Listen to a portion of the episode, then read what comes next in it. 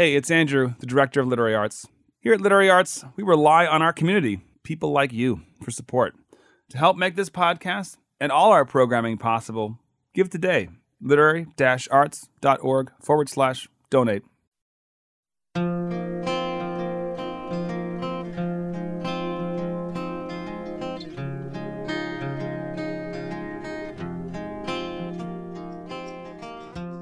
Welcome to the Archive Project. I'm Amanda Bullock, Director of Public Programs at Literary Arts.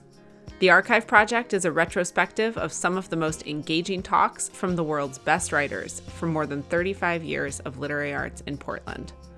Today's episode is an Archive Project exclusive and a collaboration with the Oregon Symphony, featuring their open music program.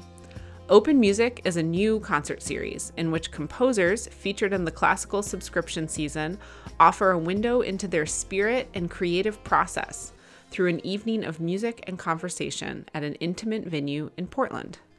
In March, composer Missy Mazzoli joined the program. Time Out New York called Mazzoli Brooklyn's post millennial Mozart, and she was recently commissioned by the Metropolitan Opera to adapt George Saunders' novel Lincoln in the Bardo. At Missy's open music evening, one of the pieces featured was an aria titled Who Owns the Land from her opera Proving Up, which is based on a story from Karen Russell's collection Vampires in the Lemon Grove.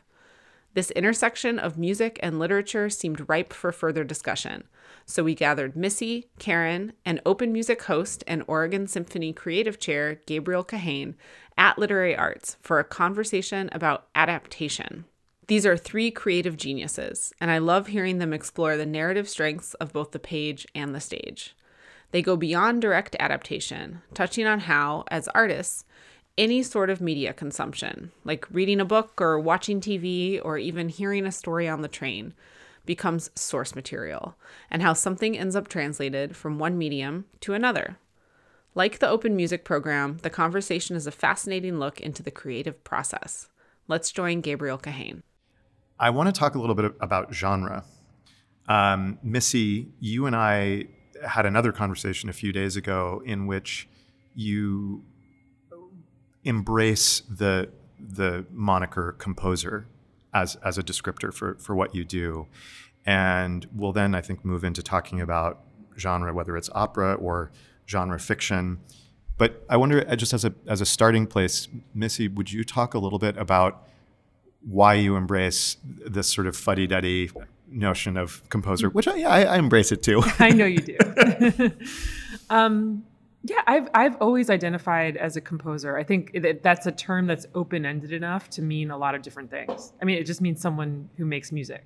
So I right. think that you know, singer songwriters are composers. People improvising in their bedrooms are composers, and I, I love the openness of that. But I also really love the connection to tradition. You know, I like a lot of people, you know, grew up taking piano lessons. That's how I got my start in this whole crazy business. And so you're playing a lot of music that is hundreds of years old. And I, I loved that. I don't see that as a limitation. I, I love being connected to a tradition that extends back to the beginning of time. And yeah. And how do you imagine, you know, in this moment when we're sort of reconsidering a lot of history uh, having to do with so many things, how does one reconcile an embrace of tradition and you know music by lots of dead European white men with uh, a sort of a progressive politics and moving forward. I mean, it's something that I also very much believe in in my own work, but I'm curious to hear you talk about it. Sure. Well, I don't see the two things at in at, at odds with each other. I mean, I, I do. I I'm really about redefining the term composer. And yeah. and specifically a lot of it is is visual and intuitive. When people hear the word composer they think dead white man. Right. And i will until the end of my days be standing up in front of audiences and saying i am a composer. I am a composer. And i will say the same thing over and over again.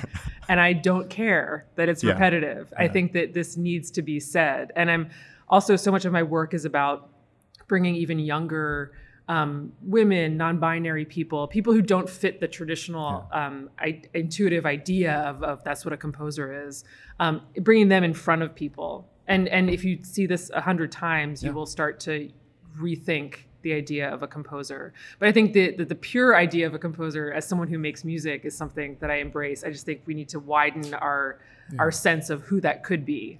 Absolutely. And I would argue that we've seen a lot of progress in the last decade. I mean, certainly in the time that you and I have been working, even in the last five years, it feels like there's been a real sea change in representation. I don't know if you feel similarly. Oh, absolutely. I mean, there was nowhere to go, uh, nowhere else to go, right, unless we we're going to go into a regressive dictatorship, which you never know. So, so from from the moniker of composer to thinking about genre, we'll talk about the opera. Um, so, Karen, the story Proving Up, which comes from your wonderful collection, Vampires in the Lemon Grove, uh, is the source material for Missy's opera of the same name. And we can't really talk about the story without talking about the Homestead Act. I want to get back to this conversation about genre and specifically horror fiction. But before we do that, I'm wondering if you can just give us a little refresher for those of us who either slept through 11th grade US history or failed it, as I did. Um, what was the Homestead Act? So, the Homestead Act um, is legislation passed during the Civil War and it's going to make 160 acres of land available to um, any single head of household over the age of 21. So it's it's remarkable in you know for many reasons. One is that for the first time, um, African Americans can claim property. Um, single women, you know, this is is sort of making property available to groups who have kind of historically been excluded from land ownership in this country. Um, at the same time, though, it's weaponizing settlers. Um, so this war, you know, as uh, the Union is sort of setting up this vision of what America is going to be, um, the war in some ways gets transferred to the West and to these plain states. So I think that's the part of the story that isn't always told. You know, I think right. it's we really celebrate. Um, you know, immigrants are pouring into the country uh, during this period. I think one in five. Um, the story set in the plains of Nebraska on the, the southern southwest prairie of Nebraska. So one in five of the people who are coming to sort of like prove up on the land, um, they're either very new citizens or they're coming directly from European countries. So in some cases, it's the dispossessed of Europe that are now, you know, they've been persecuted or they've had, they've had no opportunities in their country of origin and they're coming here. So it's it's it's that's that there's that part of the American story. And then, of course, it's underwritten by tremendous violence. I mean, mm-hmm. prior to 1861, the plains are largely undivided and they're held by numerous tribes, um, you know. And I think, you know, if you go back to the 1800s, there are something like 40,000 native uh, residents of Nebraska and like 2,000 white settlers. And mm. you just watch, you know, a flood. Um, of settlement during this period. It's happening so rapidly. And the Union has the goal of the, you know, quote unquote, organizing the West. So between 1861 and 1865, the lines that we see today are largely in place. So there's a real violence, you know, um, uh, to carve up this country right. too and give settlers 160 acres. You know, one of the blinders that the U.S. federal government is wearing at this time is to believe that this is arable land. Um, right. You know, that this is farmable land and that you can cultivate a crop like wheat out there. I mean, until sort of the 19th century, that you know, the mid 19th century, we don't have the kind of irrigation systems right. in place to make that feasible. So these a lot of these settlers are set up for total failure. So I think um, the horror piece of this is really, you know, that that photo negative of the American dream. I mean, most people go out there and they fail. And they they you know there's there's that sort of violence. You know, people lose children and family members. They lose their their savings. They um, you know, you're, you're supposed to be on this land and improve it, right? So proving up, you have to, the tenancy requirement is five years. Um, and this story started because I spoke to someone who's, uh, or the, the, the first kind of kernel of inspiration was, I was doing research for like another project on the L train in Chicago, and these strangers talked to me and they said, you know, our, um, our ancestors were Mennonite farmers, mm. and they one of the requirements to prove up was you had to have a window. You had to build a structure of like a certain dimension and you had to have like a window and glass was like rarer than rain out there the trains never came to their settlement so they all shared this one glass hmm. window mm. and it just like oh it just you know sparked um, that that that idea of that sort of and you know what it kind of stands in for too um, i want to go deeper into this question of genre fiction but first i want to double back to the discussion of the homestead act. It seems to me that the, the sort of irony of the the Homestead Act is that the Union is using this as a way of um, sort of rebalancing power uh, with the, what will become the Confederacy. Um, but of course, in so doing, we're we're dealing with um, redistributing the immiseration of mm-hmm. one one group of marginalized people for another. Yeah, absolutely. Uh, I was just reading Heather Cox Richardson, who I love, um, talks about the American paradox. You know, where it's sort of so this nation is founded um, with these beautiful ideals, right? Equality um, of opportunity, but equality definitely for some groups and not others. And that when you see that war that has just been fought, you know, for for you know the freedom, you know, the, the 14th Amendment. I mean, Native peoples are excluded from that. Right Chinese uh, immigrants to this country are excluded from that. I mean, there's still these blocks of people who, yeah. who really can't benefit from um, something like the Homestead Act. And even those who can't. I mean, these are marginal lands. This is, you know, um, uh, you know, the Kinkaid Act follows, and the and then the Dawes Act, um, or the um, the General Allotment Act, which is really designed as like a land grab to get get more get more of uh, Native Americans' land. One of the experiences that I had reading your story, Karen, was that, if I'm not mistaken, there are no indigenous people present, and yet the story is haunted by them, um, which feels like a kind of extraordinary act of um, the, the ways in which sort of negative space and absence can sometimes mm-hmm. speak the loudest. Uh, but it also feels like it could be a kind of Rorschach test, right? depending on who's reading the story. And I wonder to what extent is that that absence deliberate and, and how how did you sort of play with that calculation give you know going back to this idea of horror and the the incredible violence that underpins our our history um, right. um, as much here in Oregon as as anywhere else. Yes, absolutely. I mean, I think, and that's a great point to make, is that we're all living on still many, most, most everybody, you know, on this continent. Um, you know that the history of the West doesn't start with um, non-native settlers arriving there. I think that when I wrote this story, I, it's so tightly focused on this one family, the Zegners, and then even more, and then you then you're with your their son for um, most of the story. So it's like a pretty small cast of characters.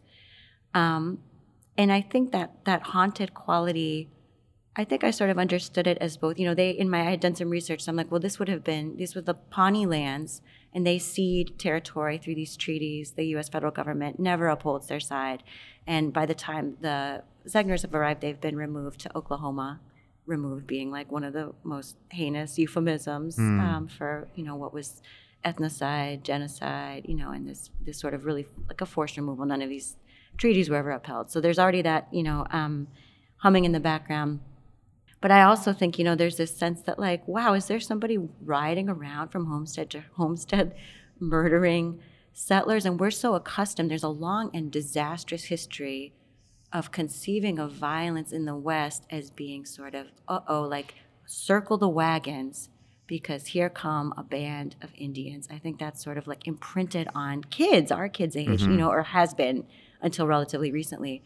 So hopefully, like the idea of like the sodbuster, who is this sort of allegorical, larger than life, mm-hmm. murderous character, you know, he's a white guy. He's a white. He's a right. he's a sodbuster. He's right. someone who came out here to prove up on his land, and look what right. he's become.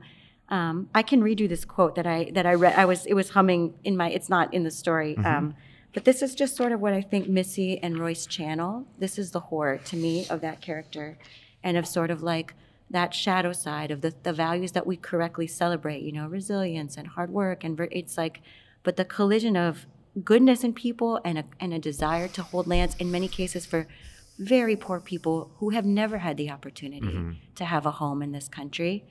Um, that's some of the tragedy to me, I guess. So this is um, Massachusetts Senator Henry Dawes. He's reporting on his trip to Indian ter- Territory to the Board of Indian Commissioners. Um, and this is what his finding is. The head chief told us that there was not a family in the whole nation that had not a home of its own. There is not a pauper in that nation, and that nation does not owe a dollar. It built its own capital, in which we had this examination, and built its own schools and hospitals. Yet the defect of the system was apparent. They have got as far as they can go because they hold their land in common. Um, and he's referring to Native peoples here. It is Henry George's system, and under that, there is no enterprise to make your home any better than that of your neighbors. There's no selfishness, which is at the bottom of civilization. Till these people will consent to give up their lands and divide them among their citizens so that each can own the land he cultivates, they will not make much progress. So, that whole vision of progress, you know, being underwritten by this idea, you know, that like private property, you know, that that's that's going to be the way forward, sort of like this extractive capitalism, truly that we're still living with, you know, right now. I think that's so much in the conversation. Um, and to the idea of like the omission, I would just say, you know, one thing that makes me a little, one thing that I, I'm thinking about in new work I'm writing too is just wanting to find ways to signal that um, there's also speaking of horror that trope of like indian cemeteries you know and like and it's like no indian you know native people there it's um there are so many tribes um it's not you know a monolith certainly and also they have a dynamic living history and bright future i mean they're they're with us here so just to, I, I think that was one Yeah. consideration writing it so to kind of signal that like you're, you're going to see it's it's a haunted story, but it's haunted by all kinds of Yeah. loss. Also lost to to um, settlers who are Right. sort of crushed by Right. their faith in this dream. So let's drill down a bit on this idea of genre. I think that sometimes in our moment, we, we live in this moment of fusion and hybridity, and it's almost as if, to, to paraphrase the kids, genre is cringe. Mm-hmm. Like that to locate something within, within genre is, is either limiting or retrograde or reactionary. And yet, I, I have found in a number of your stories this incredibly canny deployment of genre as a way of, I think, almost giving the reader a false sense of security of like, I know what this is. And then there's a turn. And I think I experienced that in, in reading the story Proving Up, where it's like, oh, it's a lovely story about pioneers. And then, oh, no, it's actually not. But I wonder if you can. Uh, um, if you can talk about that a bit more. I mean, I'm also thinking of the title story, Vampires in the Lemon Grove, which is a vampire story, and also the the first story in your collection, Orange World, which is, um, if not a horror story, a kind of ghost story. In in what ways do you find genre liberating, and in, in what ways do you find it constraining? That's such a great question. I mean, I um, and I can't wait to hear uh, how this applies in, in music. I'm sure there's sort of similar, um, yeah, what's liberatory and what's constraining about kind of working in a genre. I, my favorite feeling um, in any work is sort of that tonal pivot. And it is sort of the like Dorothy, we're not in Kansas anymore moment. Um, you know, uh, just sort of thinking that you're in one kind of story and discovering that that assumption set has now been detonated and you were in another you're in another sort of tale altogether and that slide you know sometimes i think it can be really sly and sometimes it is like quite ruthless and violent in a short story um, the prospectors uh, which you mentioned is it's set during the 30s during the great depression this boom and bust cycle here in oregon on the coast um, and I, I always I don't know if you've been to Timberline, Missy. I mean, it makes sense to me that The Shining is set there. Um, I went there. I don't. I am from Miami, so I just think like ski lifts are like insane anyhow and terrifying. I'm like, what? You're just gonna like sit on that chair and like you know ride your butt up a mountain, and you expect it to go well. You can't see anything about what's waiting for you at the top of the mountain. It just really seemed like an Icarus kind of a maneuver by our species, you know. Um, and so that idea, I guess, even that image of like floating up on a chair and not really knowing, you know, trusting that you're in a fantasy and maybe discovering that you're in a nightmare for me, what genre sort sort of opens up is an ability to like look at a kind of violence that we're really mm. inured to, mm. and it's almost like um, that Flannery quote, you know, um, "A truth is not distorted here; rather, a distortion is used to get at truth." And I sort of mm, that's how I mm-hmm. sort of think it operates. It's like you something like you think you're on like Little House on the Prairie, and we know what to celebrate about this story. Look at their resilience. Look at what they're, and it's like, but what about the real cost and folly, you know? And like, could we look at like the blood red underpinnings of this dream? Is there a way to get there? Missy, there are so many questions that I have. I guess uh, let me start with a general question about opera um, and source material. Proving Up is your third opera. Before that, um, the, your first opera was Songs from the Uproar, The Lives and Deaths of Isabelle Eberhardt, which is not, strictly speaking, an adaptation. It is you're dealing with all, all kinds of source materials, I think. And you can correct me if I'm wrong. And then the adaptation of the Lars von Trier film, Breaking the Waves, and then Proving Up. And then you have two more in the works, I believe. I guess to start from the 30,000 foot uh, view, how, how do you organize one, the ways in which you take in cultural matter? I was having this actually conversation the other day with our mutual colleague Caroline Shaw. We were going on a walk in my neighborhood, and she said we, we passed some rocks with some really beautiful moss, and she said, "I'm reading a book about moss right now." and I said, "For work or pleasure?" And she said, "I don't know." and that that for me sort of typifies at least my relationship to everything that I encounter in the world. It might end up in the work, it might not. But I'm wondering for you as as someone who has become pretty strongly associated with opera uh, as a medium, even as you continue to write violin concertos and chamber music and so on and so forth. How would you characterize your your relationship to what you read, what you encounter, where you make sort of mental flags of like, oh, this might be source material, and then when you get to the point of, I think this might be source material, what is it about a work that tells you that the possibility of translation exists from one medium to another? All great questions. I mean, for me, I I try not to walk through the world thinking, "What is my next opera going to be?" I mean, that sounds very tense and boring. I didn't mean that. You know, I didn't mean that to be the question. No, no, no, totally. But I, but I think that there is. I, I try to pay attention to what is catching my eye over long periods of time. You know, so I, I'm very. I'm someone who's very interested in in human beings, and all of my work, even the purely instrumental work, is about these human stories and these human relationships and human folly and the way that we support each other in a beautiful way and the way that we undermine each other. I mean, this is infinitely fascinating. Can you give an example of that in your instrumental music? I'm just curious. Um, well, you know, the, I think the uh, the example that's on my mind is this most recent violin concerto called Procession, um, which on, I started thinking about it, which just, just premiered a couple weeks ago. Um, and I was thinking about rituals associated with healing. You know, we're coming out of this pandemic, hopefully, and um, you know, was thinking historically about how do we use how have we used music in the past to heal, and how have we used ritual in a collective sense to heal, and went all the way back to rituals around the plague and um, what people would do mm. when plague entered a household to try to ward it off, to mm. try to deal with it. I mean, it's unfathomable, and wow. it's just you know could always be worse. so COVID bad, plague worse. so you were saying you don't walk through the world, uh, you know, like Where, where's my next opera? I gotta, yeah. you know, pluck it from the tree. Um, when you do encounter something that has the human, you, you know, you're describing the the omnipresence of sort of human human stories and psychology in the work.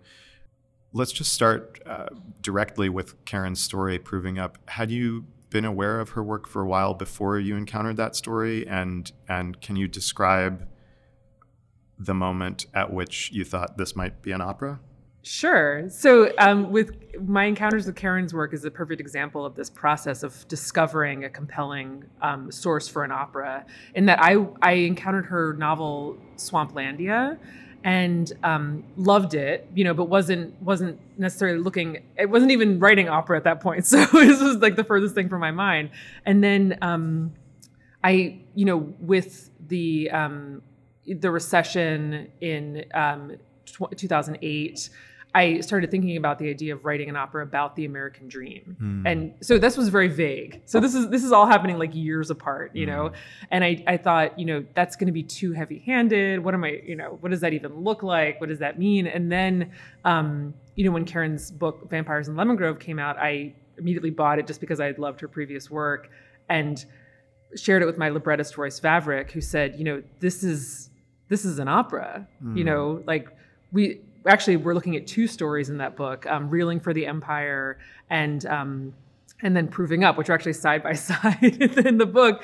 And you know he said either of these would make an amazing opera. And it, it, occurred to me oh proving up this is about the american dream. And this is a really strange and beautiful and unexpected way of talking about these things um, through again this story of these human beings right. and, and these people who are funny and weird and hopeful and um, and I also felt in in you know Karen mentioned earlier the tonal pivot, which is something I also look for in in my own work and had never described it that way. It's such a beautiful phrase um, because you know you're the the motion of the story for me in my mind is going in one direction, and then when our our hero, the young Miles, um, this boy encounters the villain the motion of the story goes in the other direction. You know, so it's like you think that the story is going to end one way, and then mm. this person, this villain, enters the story and pushes it back and it says like, no, no, no, no, like this is not going where you thought it was. Right. And operatically,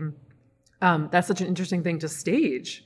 And I think, and we literally staged the story that way when we did it in Omaha, in that it, it all takes place on a big runway the the the motion of the opera is going one way and then the sodbuster enters from one mm. end and then pushes the, mm. the everyone back in the direction they came from so That's... it's been really fun to like transpose that in a way that um, you know a, a, story can't you know because it's not happening right in front of you it's very fun karen when did did the initial ask come through your publisher? How how did this how did it go down? And and I'm I'm curious to know, um, you know, artists feel all all kind of ways about having their work be manipulated, repurposed.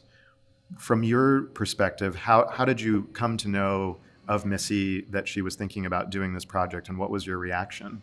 Well, I, I, will tell you, I you know I didn't have um, much familiarity with opera, to be honest. I think that maybe my agent was like, um, "These people want an option, proving up for an opera," and I was like, "Oh, that's cool." And I spoke to a, a mutual friend of ours, uh, Stephen O'Connor, actually, who was like, "You have won the artistic jackpot." He was like, "You are the luckiest." I mean, he just exploded. and he was like, "Sent me," and then I watched, you know, some of um, Missy and Royce's earlier work, and I was like, "Oh."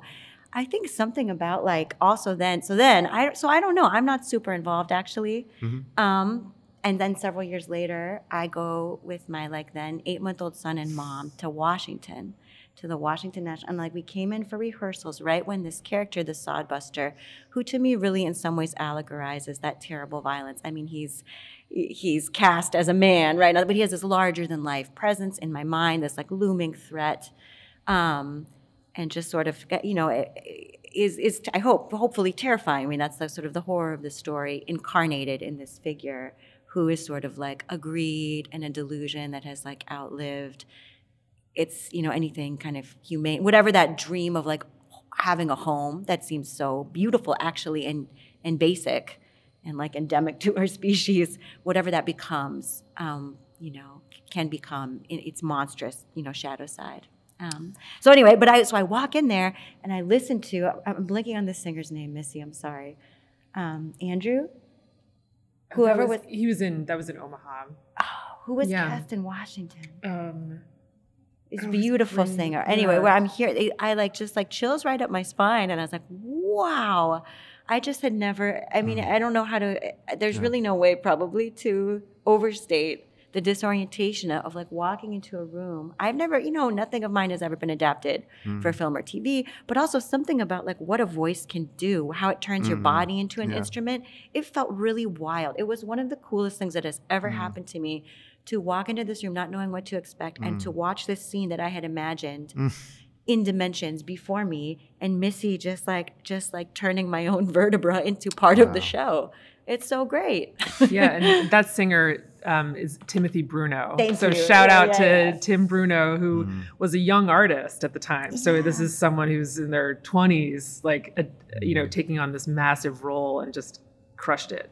Was there though any discomfort um, with the idea of, you know, when we finish a piece of work in any medium, we may want to continue to tweak it but in some sense we feel like the thing is whole and this this gets back to sort of this question of adaptation, um, sense of ownership, mm-hmm. sense of you know our relationship to the object. Did you was there any of that discomfort, or or had your mutual friend sort of mm-hmm. um, allayed any you know concerns that you might I, have? You know, I think it feels like so much its own creation now. Mm-hmm. It feels separate from me too. You know, it feels like di- totally distinct yeah. from the story in a way to me.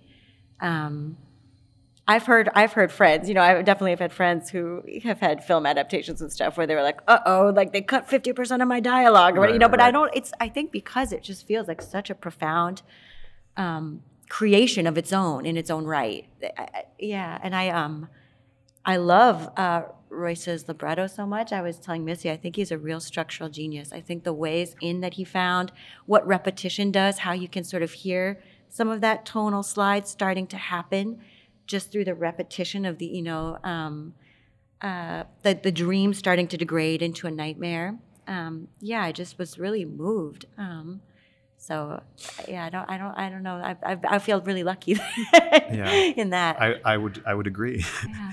um, I want to return to something you said earlier that the the genesis of the story began when you encountered some folks who were descended from Mennonites on a train in Chicago, and that they had shared a single window. And the aria that we heard uh, at the open music concert, um, which is sort of the the climactic summation in, in a way, uh, who owns the land, um, dwells on this question of do, you know does a window make a home? Um, there are ways in which Karen describes the window that struck me, and I, I'm curious, Missy, your your reaction to this. There are three moments. Um, first, she writes, she polishes the glass by licking the end of her braid into a fine point and whisking it over the surface like a watercolorist. Now the window is the only clean thing in our house. It's the size of a hanging painting. And then later, Miles, uh, if I remember correctly, describes himself as uh, feeling like an artist with the window. I'm just so struck by by that. I mean, it, it just feels like the the dimensions of what you know, the ways in which we we look. Um, I'm wondering, with all of these references, Missy, to the window as art or facilitating art, art making. Can you talk about your relationship to that central metaphor and um, and I, and then I guess maybe after that, I'm I'm curious to hear more maybe from the, the history side of things, Karen. Like what what was it about the glass window and and the Homestead Act? To you first, Missy. Yeah. Um I you know, it's I'll I'll be totally honest. I I had forgotten that those beautiful images, the beautiful image of the, of Ma licking her braid to clean the window, which uh, is it's you know, you you do you every genre has its strengths and opera has so much going for it, but it, what it doesn't have going for it is that intimacy, and that, or I should say that that intimacy of, of seeing of having that moment work in an opera Of course. is like so hard to achieve when you have every, you're like singing to the back of a football field. Yeah, you know, of course, of course. so, uh, yeah, but I will say, I mean, for me, the window felt like I was like, oh, this is the ultimate red tape.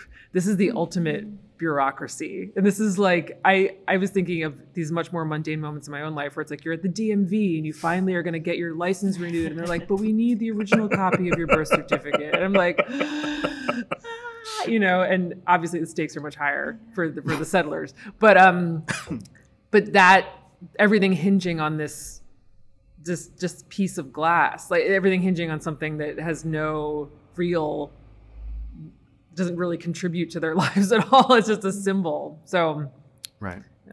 Karen, can you illuminate any further what this? I mean, was it just red tape, or is there is there a reason for the the requirement of the glass window?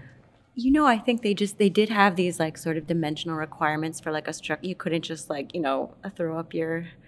Um, they, they- wanted you to have something, I guess, that felt like a viable structure on the land, and part of that is maybe to discourage speculation. I mean, they had all kinds of land speculation. I think we are sort of um, familiar with this the, the yeoman farmer who comes to, and there there definitely was that. But I think many of the earliest, um, um, you know, non-native inhabitants, people kind of heading out there, were just like it was a land grab, and it was you know people wanting to get the land by the railroads, people who had no intention of living there, but just. Um, uh, or, or you know, it was real estate, uh, wheeling and dealing. But I think you know to be, I think the window was not. I don't know that that was like universally applied. I do. I just like the Kafka like strangeness of it and the dark hilarity of that sort of bureaucracy. And we all know how these kinds of policies that can seem whimsical or absurd or like you know um, vexing, but there, but there's you know then you look at particularly with real estate, right? It's like well, who is excluded from um, the horizon light in this country? How does it how does it happen? It's it's Right. legislation. Missy, I want to return to the question of the encounter with potential source material. And you described with, with proving up that there was a thematic interest. You'd been thinking about an opera about the American dream, the failure of the American dream. But I'm also curious to go a little bit deeper um, about this sort of relationship between movement narrative on the page or on screen and how it manifests uh, on stage. It seems to me that you have a kind of preternatural gift for finding source material that is going to um, not only speak on stage, but but speak maybe even more vividly um, than than it did in its original form. And I'm wondering if you could talk about your two forthcoming operas, both of which feel like they they are using, or I imagine that they will use the medium to to really sort of blow up stories, whether or not they come from a specific source or just from from the world. Can you talk about those those two pieces? Sure. Um, well, so my my fourth opera is called The Listeners, um, and it's a collaboration with my librettist Royce Vavrek and also the Canadian playwright Jordan Tannahill, and um, it, you know, began as a conversation between the three of us, um, and it's it's an original story that, um, you know, was sort of created to be an opera first, which is very exciting. Um, and so the listener centers on a, uh middle-aged woman living in the American Southwest in a, what I imagine is like a suburb of Vegas, although it's not specified. And she starts to hear a mysterious noise, and um, it's driving her crazy. She can't work. She can't, you know, it's ruining her family life, ruining her marriage. And she eventually finds a sort of self-help group in the neighborhood that is supporting people who also hear this noise. And she realizes that she's not alone. This is so reassuring, and it's run by this very charismatic man in his 60s named Howard Bard. Um, and it eventually takes on cult like dimensions. and we realize by, you know, the beginning of the second act that that she is in a cult. And um, and all the sort of familiar tropes of cult life, you know, uh, play out, you know, and that this leader takes advantage of other people in the cult in various ways. There's a lot of emotional manipulation and blackmail. And in the end, I don't think that this is spoiling anything to tell you that she ends up taking it over. She takes over the cult. And we're left with this question of, you know, is will she also be corrupted by this power? Um, and I, so this was an example of, of I, something where I had noticed all these stories about cults. You know, we all watched Wild Wild Country and, um, you know, The Vow. Um, there's a- an amazing movie called Holy Hell, which um, centers on a, a cult in California. So it just there's there's so much media about that, and I thought, well, you know, what? Why is this resonating with people? Um, and so it really, for me, I was interested in writing an opera about the pull of charismatic leaders um, and the way that they manipulate situations to their own benefit, um, and just the appeal of of that pre-made family, and you know, not looking down at all on people who ended up in these situations, but really seeing the appeal and showing that side of it in the opera as well. I love that because that feels really in line in a funny way with proving up to me. Just starting out with like, well, wait a second, people want to belong. I mean, this is like such a natural desire, and like I think the cult ability that that ability to kind of predate upon people's best desires and warp them and put them to a different use is that is a horror story. It is, Um, you know. yeah, and so common, Yeah. you know, in so many different kinds of relationships. yeah. I think somehow I have, I believe, invented uh, an origin story which may have absolutely nothing to do with the listeners, having to do with data centers and noise coming off of data centers. Maybe I just read news stories about, or, or is, is did I not make this up? Well, so there's th- that's the other aspect of it, Okay. just the mysterious noise. Right. So there's been all these articles about Havana syndrome, Right. Um, noise and sound as a weapon, Right. Which obviously feels very operatic. Yes. And so that I think that that's in the ether, Right. You know, Okay. literally. I, for some reason, I, I had this recollection of you saying, "Oh yeah, there are these people hearing this mysterious noise, and then it turns out there's a data center nearby." Maybe no, I- but that's totally that sounds like some that sounds like a conversation I would have with you. That's a, that's a push notification that we just got. Yes. Oregon man, hears noise. yeah. Um, okay, so so then um, returning to to operas that come out of a specific source material, um, you may be already tired of talking about this, but you've been commissioned by the Metropolitan Opera to adapt George Saunders' novel Lincoln in the Bardo. For anyone who's read the novel, it's pretty clear how that could live on stage. But um, I'm curious to know, given that operas are, you know, it's a heavy lift. It's like having a child. It takes there's a you know three trimesters and then three more trimesters and then maybe three more trimesters um, to birth an opera. So if you're gonna take one on, you have to really love what it is. And what what about um, George Saunders' novel felt to you like the right next big thing? Sure. Well, um, there there are certain stories that I read that I feel can easily translate themselves into operas. And I feel this way about Karen's work too. So, um, and a, a big part of that is just um, the surreal, magical element. I, I think opera on its own is very surreal and weird.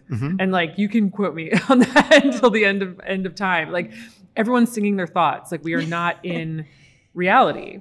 Um, and all these crazy things can happen on stage and, and, and time is shrunken and expanded and it's just very surreal. So i, I feel like my favorite operas are operas that embrace that and um, stories that embrace that. And i think karen's work has that george's work has that.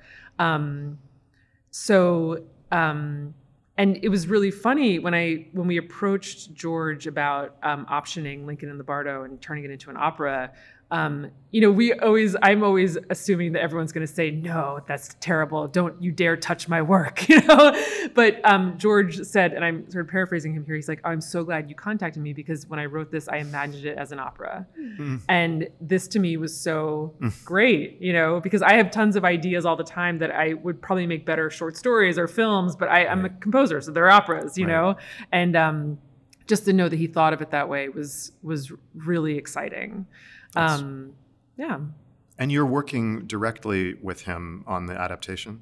a little bit. Yeah, yeah. So he he's great. I mean, he's sort of again like Karen, like giving us total freedom to go in a direction that may not have been precisely what he originally imagined, um, and chiming in. And I, and he loves to be part of the process, but he's giving us a lot of freedom Yeah. too. And I, I I love that he he wants to be at all the rehearsals. Yeah. I love that Karen came to rehearsals. I love when people are interested in in how this stuff gets on stage Yeah. too.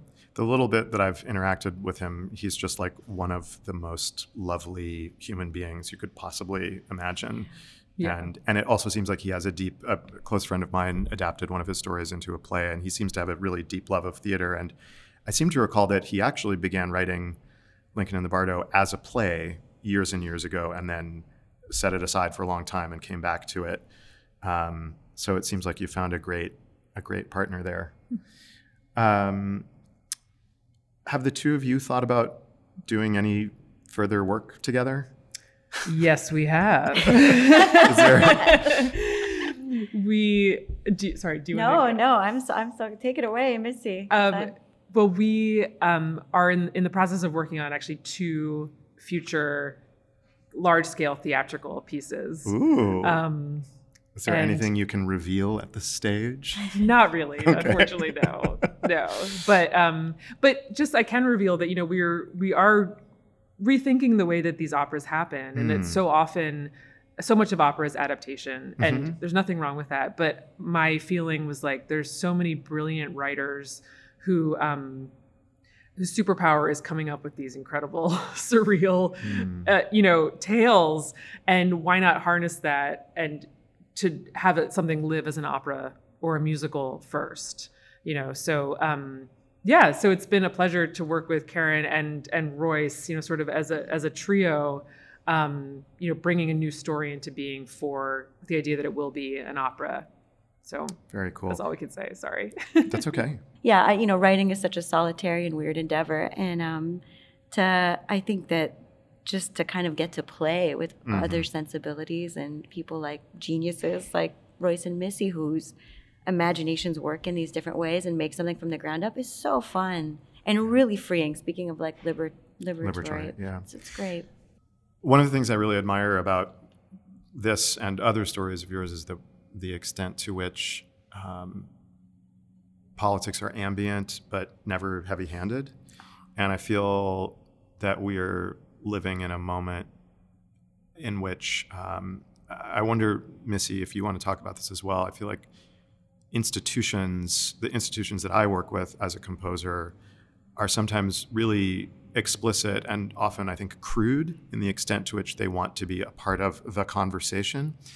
And I'm thinking back to something, Missy, that you said, which I really, uh, which really resonates with me, which is that you're interested in human stories, and um, so often these days institutions will say we want an issues piece. We want hmm. something that is in conversation you know with the moment. And we reward things that that wear their ideological colors on on their sleeve often at the expense i think of psychological depth and and the basic fact that what brings us to the theater or to the opera or to the page is um, identification with character, right? And and the way that it activates empathy. Um, and I guess so. I'm I'm curious to know, maybe starting with you, Missy, um, and thinking about the relationship between your life as a citizen and your life as an artist and the intersection of the two and this moment that we're in. Can you sort of shed shed some light on your your thinking about that? it's a small question. A small question. No, I got this.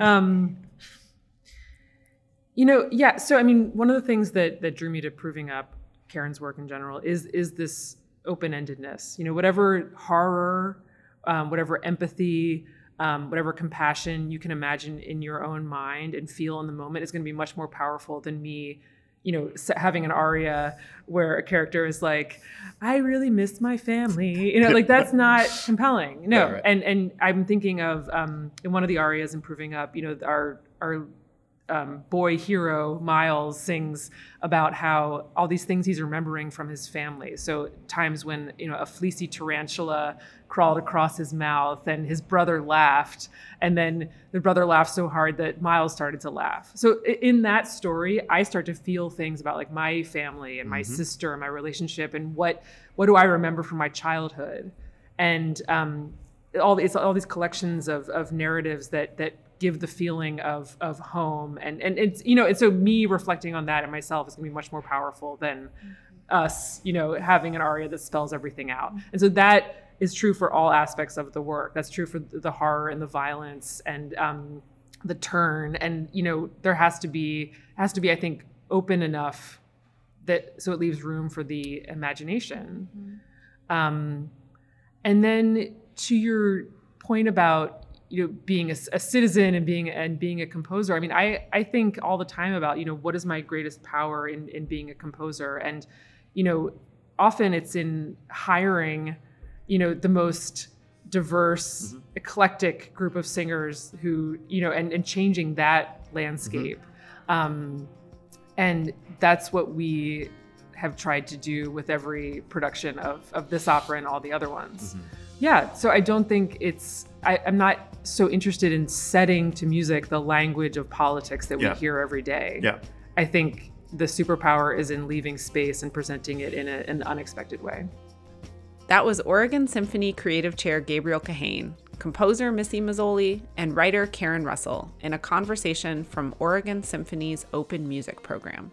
The next Open Music is on Friday, June 3rd, with Nathalie Joachim and Gabriel Kahane at the Alberta Rose Theatre. Learn more at orsymphony.org. This has been Literary Arts The Archive Project. It's a retrospective of some of the most engaging talks from the world's best writers from more than 35 years of literary arts in Portland. The Archive Project is produced in collaboration with Oregon Public Broadcasting. To hear more, subscribe wherever you get your podcasts. Our executive producer is Andrew Proctor.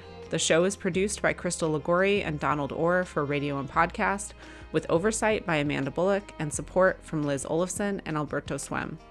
Special thanks to Literary Arts marketing staff Jyoti Roy and Hope Levy, and the entire Literary Arts staff, board, and community. This show would not be possible without them. Thanks also to the band Emancipator for our theme music, and thanks to all of you for listening. I'm Amanda Bullock, and this has been another episode of the Archive Project from Literary Arts. Join us next time and find your story here.